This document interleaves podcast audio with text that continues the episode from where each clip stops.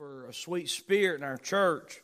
Praise the Lord for it. And as a matter of fact, when we come to Romans chapter number 14, the Apostle Paul was working with the church at Rome and writing about some things that was producing a not so sweet spirit. And it was the subject of doubtful disputations. If you didn't, if you've not heard the message I preached last week, I'm not promoting myself, I'm promoting God's Word. You ought to take a minute and listen to the message on doubtful disputations. It is so easy for us as Christian people to uh, find things to feud over and find things to divide over, and the devil loves it. And he's always stoking and blowing on that fire because he wants us to fuss and fight, and he wants to break up the harmony and the unity that God has designed for the church.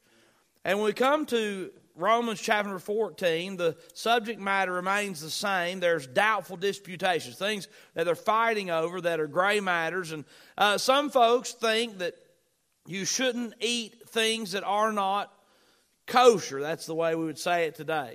Uh, there's some folks thinking that it's okay to eat pork, and others thinking it wasn't. It was okay to eat things that had been killed in an unusual, in a different way than was allowed by the Old Testament law, and Others did not. There was a big fuss, and the Apostle Paul is making it plain that really and truly that is not an issue to be concerned with in this New Testament day. But it's definitely not something that we should fight and fuss and feud over and cause discord in the church. The matter of eating. And then there was the fuss about days. Uh, there's a lot of New Testament Christians that were uh, determined that the best time to worship and meet was on Sunday, the first day of the week. I mean, their argument would have been the same that we would say the reason why we meet on Sunday. It was the day that Jesus rose from the dead. It's the first day of the week, yada, yada, yada. But they were fighting because some folks said, we have to keep the Sabbath and keep it holy. And Paul said, whoa, whoa, whoa. It's not a day that matters. Let's not be fighting and feuding over these doubtful disputations. And the subject matter continues, and the Lord gives us some more help on dealing with these things and keeping the peace. And so tonight's message is just titled this Doubtful Disputations, Part 2. We'll keep reading and working through this text. Verse number 8 of Romans chapter number 14, the Bible says, For whether we live, we live unto the Lord, and whether we die, we die unto the Lord. Whether we live, therefore, or die, we are the Lord's. For to this end Christ both died and rose and revived, that he might be Lord, both of the dead and living. But why dost thou judge thy brother? Or why dost thou set at naught thy brother? For we shall all stand before the judgment seat of Christ. For it is written, as I live, saith the Lord, every knee shall bow to me, and every tongue shall confess to God. So then every one of us shall give account of himself to God. Let us not therefore judge one another any more, but judge this rather, that no man put a stumbling block or an occasion to fall in his brother's way. I know and am persuaded by the Lord Jesus that there is nothing unclean of itself but to him that esteemeth anything to be unclean, to him it is unclean. But if thy brother be grieved with thy meat, now walkest thou charitably. Destroy not him with thy meat, for whom Christ died. Let not then your good be evil spoken of. For the kingdom of God is not meat and drink, but righteousness and peace and joy in the Holy Ghost. For he that is in these things serveth Christ is acceptable to God and approved of them. Let us therefore follow after the things which make for peace and things wherewith one may edify another. For meat, for meat, destroy not the work of God. All things indeed are pure, but it is evil for that man who eateth with offense. It is good neither to eat flesh, nor to drink wine, nor anything whereby thy brother stumbleth or is offended or is made weak? Hast thou faith? Have it to thyself before God. Happy is he that condemneth not himself in that thing which he alloweth. And he that doubteth is damned if he eat, because he eateth not of faith. For whatsoever is not of faith is sin. Doubtful disputations, part two. Here's some things I want to share with you, four of them. Number one, we should remember eternity. Number two, we should not judge and despise. Number three, we should walk charitably. And number four, we should edify one another. Let's just start here with the first one. Remember eternity. Now, when we're dealing with these doubtful disputations, things like the day of the week or whether or not you eat bacon, things that are uh, things that make uh, are gray matters that are often preferential, things that often divide us. And I gave a list of things that I dealt with through the years, and I could spend a whole evening doing that, but I want to be careful that I don't make fun of people who have convictions because God's given us the right to have convictions. And you can have your own conviction and you can have you have to answer to God for your own conscience. And so I don't want to make fun of people. I don't want to poke fun at people who don't look or act like me because there's no doubt lots of things that you could poke and look and make fun of me for. I'm aware of that, and that's fine. But I have to answer to God and I have to be accountable to God for my conscience and how God works in my heart. And so, something that the Apostle Paul wants to remind us of when we're dealing with these things, like days of the week or preferences in worship and preferences in styles and preferences in this and clothing, attire, preferences in whatever. These doubtful disputations, he says, I want to remind you of something that there is a subject that is of utmost importance. Verse number 8 whether we live, we live unto the Lord. Whether we die, we die unto the Lord. Whether we live, therefore, or die, we are the Lord's. He's talking about being alive and being dead in verse number 9. For to this end Christ both died and rose and revived. Why did Jesus die, rise, and revive? The Bible says that he might be Lord both of the dead and the living. Jesus died on the cross for our sins. He arose again from the dead and he ascended into heaven so that we could have everlasting life, so that we could have forgiveness of sin. He Paul just wants to make sure Rome, church at Rome, make sure you don't forget to keep the main thing the main thing. Jesus died for sinners. Remember eternity.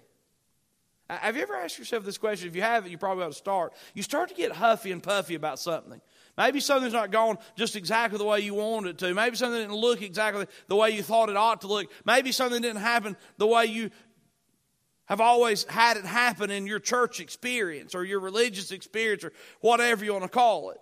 And you start to get a little huffy and puffy. Let me help you with a question Does this matter for eternity? Does this matter for eternity? I'll tell you, there's been a lot of times that I've been ready to call somebody's eyeballs out. And the Lord's brought that question about does this matter for eternity? And I'm on my way to set the record straight, to fix something. Have you ever started to fix something that you realize, really, I'm not fixing anything? I'm just going in there like a bear and tearing everything up. Been a lot of times I've been ready to fix something. And the Lord smote my heart with this question Does it matter for eternity? Is this something that matters for eternity? Is this of that great of an importance? A lot of the times when you get upset about a little something here or there, and you remember eternity, it's not so big after all. And so the Apostle Paul says, when you're dealing with these doubtful disputations, he says, remember eternity. Remember, Jesus died and is Lord over death and life. He's the Lord of your life, He's the Lord of your eternity. Does this matter for eternity? Remember eternity. When you're dealing with things that may have some gray matter, remember eternity. Number two, this is re- repeated from earlier in this chapter, but it's important we pay close attention because it's uh, repeated. The Bible says in verse 10, But why dost thou judge thy brother? He says, Why do you judge your brother? Why dost thou set at naught thy brother? The word judge thy brother. We talked last week about this word judge, and we are bad to be judgmental.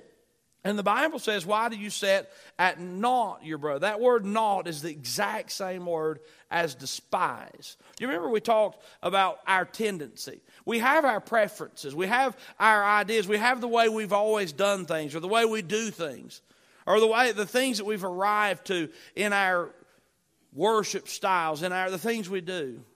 Now, just a reminder, if you're just tuning in in chapter number 13, God set some things in order that are non negotiable. Let me share those with you. These are things that these are, we're not to be passive in the fact that we don't stand for truth. As a matter of fact, the opposite is true. We just need to know to stand for the right things and stand for what is actually truth and not preference. In chapter 13, he says that we should love one another in verse number 8. In verse number 9, he says, Thou shalt not commit adultery, thou shalt not kill, thou shalt not steal, thou shalt not bear false witness, thou shalt not covet, thou shalt love thy neighbors thyself. In verse 13, he says, Let us walk honestly. Not in rioting and drunkenness, not in chambering and wantonness, not in strife and envy. Put on the Lord Jesus Christ and make no provision for the flesh. Now, these are things that are non negotiable. These are the things that the pastor needs to pound the pulpit and say, Thus saith the Lord. But there are other things, points of minor preference, that the Bible calls doubtful disputations that we shouldn't fight over. If you want to do something that way, then do it. If you want pink carpet in your church, that's fine. I don't. But that's fine. I had a lady years ago, we were getting ready to re- renovate the uh, auditorium at Boiling Springs Baptist Church. And of course, there were a group of people who loved it exactly the way it was.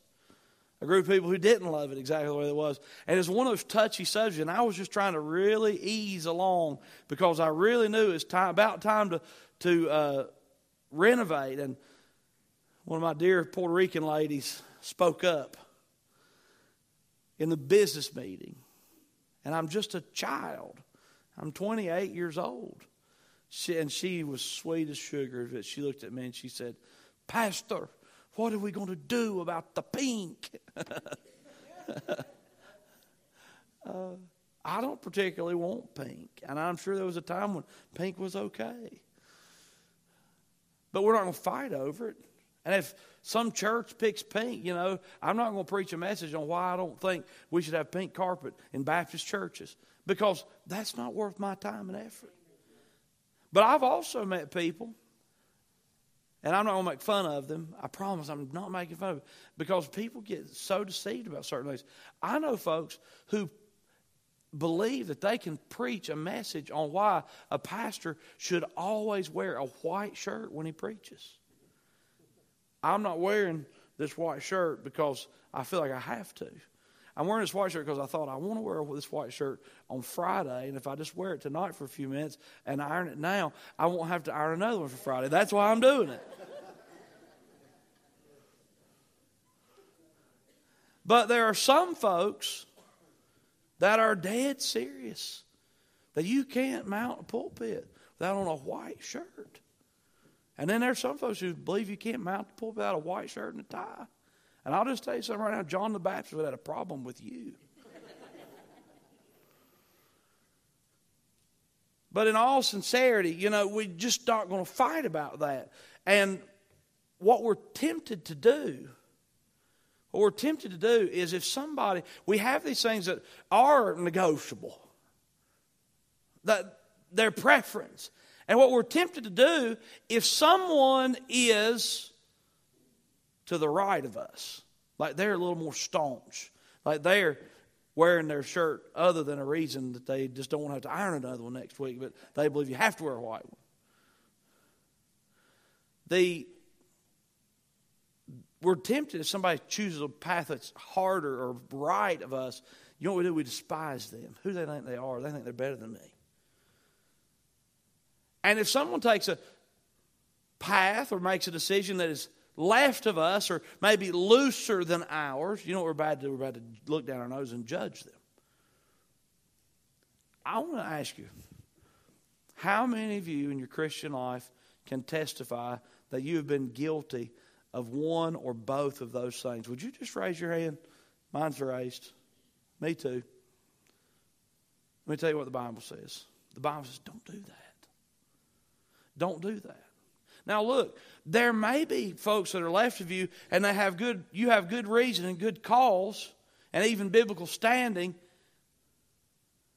to say what they're doing is wrong. But let me tell you something. Your attitude with dealing with that and helping that and, or attempting to correct or help that person, but ultimately judge that person, is probably not going to help. And your attitude is the most important aspect and variable in this equation. You see, we get this judgmental attitude, or we get this attitude that is despised, and we set them at naught. We despise the people who are the other direction. That attitude is something that prevents us from helping people. It's the attitude that prevents us from having the power and blessing of God. It's the attitude that prevents us from being most effective in the work and the place that God's called us to. And so God says, don't do that. Verse 10 Why dost thou judge thy brother? Or why dost thou set at naught thy brother? For we shall all stand before the judgment seat of Christ.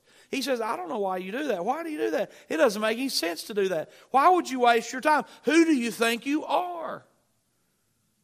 Despising the person to the right, judging the person to the left. Who do you think you are?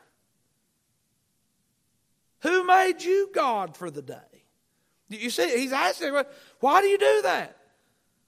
Why would you do that? It doesn't make sense for you to do that. And he says, the reason why it doesn't make sense for you to do that, he says, for we shall all stand before the judgment seat of Christ. He says, every Christian will be judged for their deeds. You're not God. You're not God. Keep the right spirit. He says, don't judge and despise people. Verse number 11, he keeps this, this same thought going. He says, For it is written, As I live, saith the Lord, every knee shall bow to me, and every tongue shall confess to God. He says, They are going to answer to God, and they are going to answer to God. And don't forget, you are going to answer to God. So you better keep your attitude right and your spirit straight, and keep living your Christian life in the spirit of Christ. Verse number 12. So then, every one of us shall give account of himself to God. You know what we're tempted to do? We're tempted to get on our high horse and feel like somehow we've arrived and we cast judgment on everybody around us who doesn't look like us, talk like us, smell like us, meet like us, do like us. And before you know it, even if we're right, even if we're doing the right things, we have the wrong attitude and the wrong spirit and we're puffed up with pride. And guess what? God can't bless that. I'm not asking anyone to lower their standards. I'm not asking anybody to lean left or right. I'm just asking everybody where you are in your Christian life, do not judge and despise. Keep the right spirit. For one, it's very freeing. Some people feel like they are like the Jesus police. You ever been around a Jesus, Jesus police officer?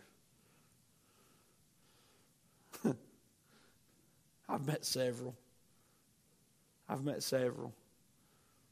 It's not attractive. As a matter of fact, most of the time, it ends up being very appalling, especially to baby Christians. Scary. It's not good. And so Paul says in verse 12, listen, remember, Every one of us, I love that word, us.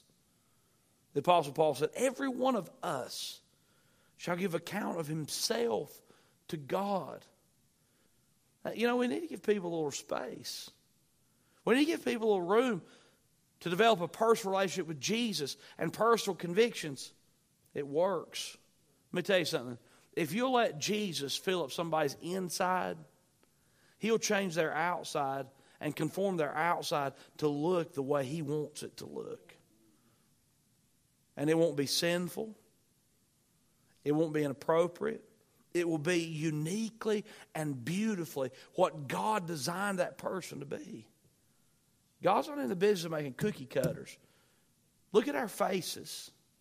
For one, I look at our face, and I think, my lands, God has a sense of humor. Number two, I look at our face and I say, wow, God has so uniquely and beautifully fashioned us all. And to think somehow we can make everybody look the same is foolish. That's man's religion. And that's not the freeing spirit of the person of Jesus Christ and the faith that we find in his Bible. And some people say to let people be themselves is weakness. I say it's weakness to have no faith to believe that God can use His Word to change somebody's outside through their inside. If we spend all of our time trying to fix people's outsides to neglect their insides, all we have is a group of people who conform to some image that we've dreamed up, and their children are bitter and die and go to hell because the preacher in the church was too proud to let God or too faithless to let God do His work. Doubtful disputations, remember eternity. Number two, do not judge and despise. Number three, Walk charitably. Look the Bible says in verse 13. Let us not therefore judge one another anymore, but judge this rather, that no man put a stumbling block or an occasion to fall in his brother's way. So, what the Apostle Paul does, he says, Now look, what you're tempted to do is you're tempted to get in your position and despise to the right and judge to the left. He says, Whoa.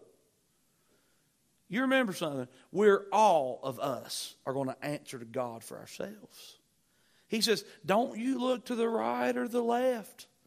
He says, You look right in your own heart and you ask God to help you not to be a stumbling block to the people around you. Now, I've seen folks use this, this principle of stumbling block to enforce some pretty rigid rules that I disagree with. But I'm so certain that this idea of a stumbling block is so important. We got to be careful that we don't let our spirit be a stumbling block to folks. Here in verse 16, the Bible says, Let not then your good be evil spoken of. Now, it's good for you to let God work in your heart and change your outside. That's good. But you can do what's good by you and have the wrong attitude about it, and your good will be evil spoken of.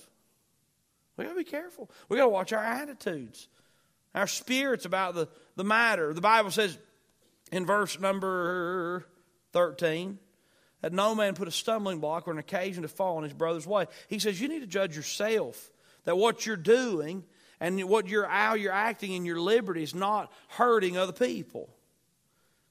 You can be mean spirited about your convictions and hurt other folks, and you're a stumbling block. The Bible says verse 14, I know and am persuaded by the Lord Jesus that there's nothing unclean of itself. And he's talking specifically about the, the battle that's going on in the church at Rome. He says, Look, it's not unclean to eat pork. Do you remember Peter in the book of Acts?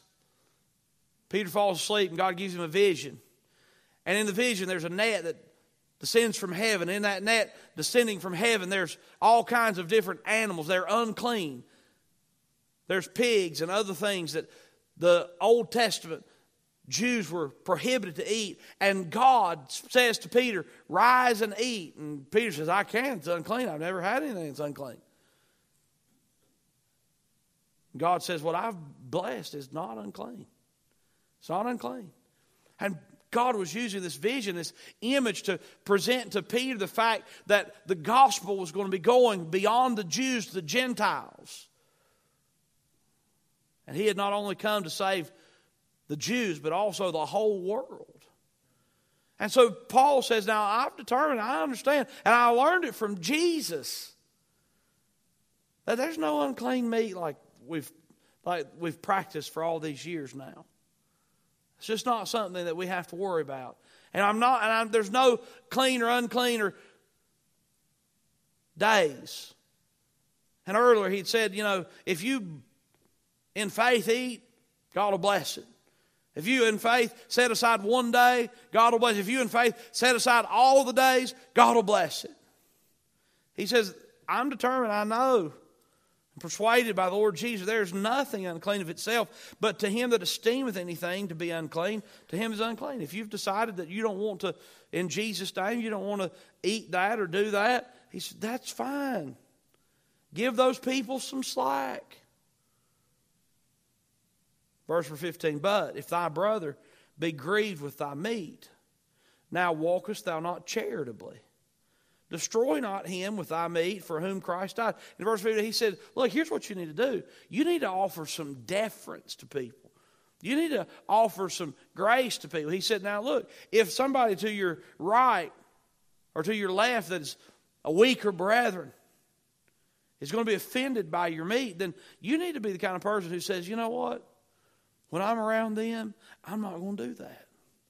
I'm going to, I'm going to care enough about somebody else on either side of my, of my aisle to just be kind about it. You know what we're tempted to do? We want to get in a fight with this person. Or we want to get in a fight with this person. We want to fuss with this person. The truth of the matter is, God expects us to search our own hearts and not be a stumbling block. There's no sense in fighting. You know what the devil's done? He loves it too. The devil's got a lot of Christian people and instead of doing their thing and winning the lost and going out in the highways and hedges and compelling them to come in and minding their own business and doing what God's given them to do in their location, you know what they've done? There's Christians who've circled the wagons and they've made one big circle, and all they know to do is shoot at each other. I know pastors who dedicate every day of their life getting online and fighting with people, Christian people who disagree with them about matters of minuscule concern. I rarely ever read anything, but anytime I do read some of the fusses and fights that are going on with this group of people, the first thing I think of is how in the world do they have time to sit and do this all day? And then I'm reminded they must not be pastoring their churches. They must not be in the community. They must not be, because they just want to fight. Now, the third point that I want to bring to your attention is this walk charitably. The word charity in the Bible is love. Let me tell you something. If you type something that doesn't have the spirit of love, delete it. If you're tempted to say something that doesn't have the spirit of love, don't say it. Keep your mouth shut. And the Apostle Paul said, Look, we're all different. We all do things differently. He said, But I want you to remember something. You need to walk charitably. And if it, your meat offends your brother, then by all means, be willing to do what is necessary to keep offending keep from offending him. Don't stand your ground and leave everybody bleeding around you. We're tempted to do that, aren't we? He says, Look, if you have to exercise your liberty somewhere else, then do it. Don't hurt somebody just because you're full of pride. Walk charitably. In light of doubtful disputations, what do we do? Remember eternity. Do not judge and despise. Walk charitably. Finally, number four, edify one another. There's a lot more to it than just edify one another, but that's the main point of these next few verses. The Bible says in verse 17, the kingdom of God is not meat and drink. You know what he's saying? He says, Look, we've made a big fuss about what we're eating and drinking. We've made a big fuss about these doubtful disputations. He says, But really and truly, the kingdom of God is not eating and drinking. The kingdom of God is not these secondary issues that are so consuming. He says the kingdom of God is not meat and drink, but righteousness and peace. Those are two big words, aren't they?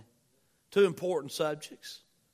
Righteousness and peace. He says, I've already talked to you about the righteousness part. Thou shalt not, thou shalt not, thou shalt not. You remember in chapter number 13? Some non negotiables. He said, righteousness, it's non negotiable. The kingdom of heaven is not meat and drink. The kingdom of God is not carpet and clothes. The kingdom of God is not meat and drink. The kingdom of God is righteousness and peace. well, I've met a lot of people. Man, they'll fight for righteousness. But I ain't sensed any peace in a while. Matter of fact, I promised the Lord a long time ago that I'd never, with His help, I'd never get up behind any pulpit anywhere and preach anything that I was mad about. Because I've met a lot of mad preaching that made a lot of uh, tracks. I'm telling you, I get up here real mad and heated, and I can get some people to follow me in my anger. But all I ought to be doing is having them follow me in my anger. But I want, I want, I want you to follow Jesus. I want you to follow the Spirit of Christ. I want you to follow the Word of God. And I want you to remind you, and I want to be reminded right now that, look, no matter these doubtful disputations, that we really need righteousness, yes, and peace, yes. You know what? You can have both. It's wonderful. Walk charitably edify one another. The Bible says in verse number, oh, verse number 17, I don't want to leave this out. But the kingdom of God is not meat and drink, but righteousness and peace and joy in the Holy Ghost. Joy. Boy, I like that word too. Joy in the Holy Ghost. Uh, he says, he says you have joy when you have the Holy Spirit, when you're aware of the Holy Spirit. Joy in the Holy Ghost. Verse 18. For he that in these things serveth Christ is acceptable to God and approved of men. He says, when you're doing these things, you are approved, acceptable to God and approved of men. Verse 19, let us therefore follow after the things which make for peace. What we should follow after? The things which make for peace. Now, look, there are times to deal with things that are secondary. I met one of our boys going off to college today and had a great talk with him. It was wonderful. And I prepared him for some things. I actually prepared him for some doubtful disputations that no doubt he's going to face because every Bible college student on the planet thinks they know everything. Not all of them, but some of them do. And I encouraged him. I said, Look, follow after peace. Just follow after peace. Don't follow after these things that make everybody mad that people have been fighting about forever. Follow after peace. He says, Let us therefore follow after the things which make for peace, and things wherewith one may edify another. And I'm going to stop there with that word edify another. Edify another. I like this platform. I like the columns. I like the globe. I like this. You could look at this and say, I love this edifice. I think it's really nice. I love this edifice. I like this, this building. I like this. This edifice. It's a synonymous with building. I like this edifice. And so the Bible says that something we're to do with other people is to edify. The, the things that we're to go after are things that promote peace and edifying one another. What's that mean? That means we are simply supposed to be living our lives trying to build other people up. I'm supposed to be building you up. You're supposed to be building me up. We're not supposed to be building each other up to foolishness or wrongdoing. We're, we're building each other up in righteousness, right? In righteousness and peace. We're to edify. And God said, make sure. Hey, preacher, make sure that you're preaching righteousness and peace and you are edifying the saints.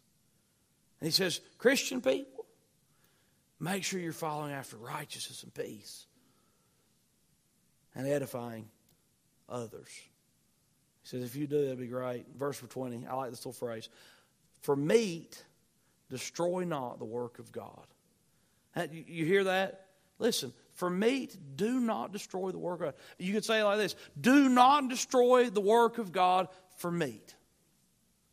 Don't destroy the work of God for your little pet peeve.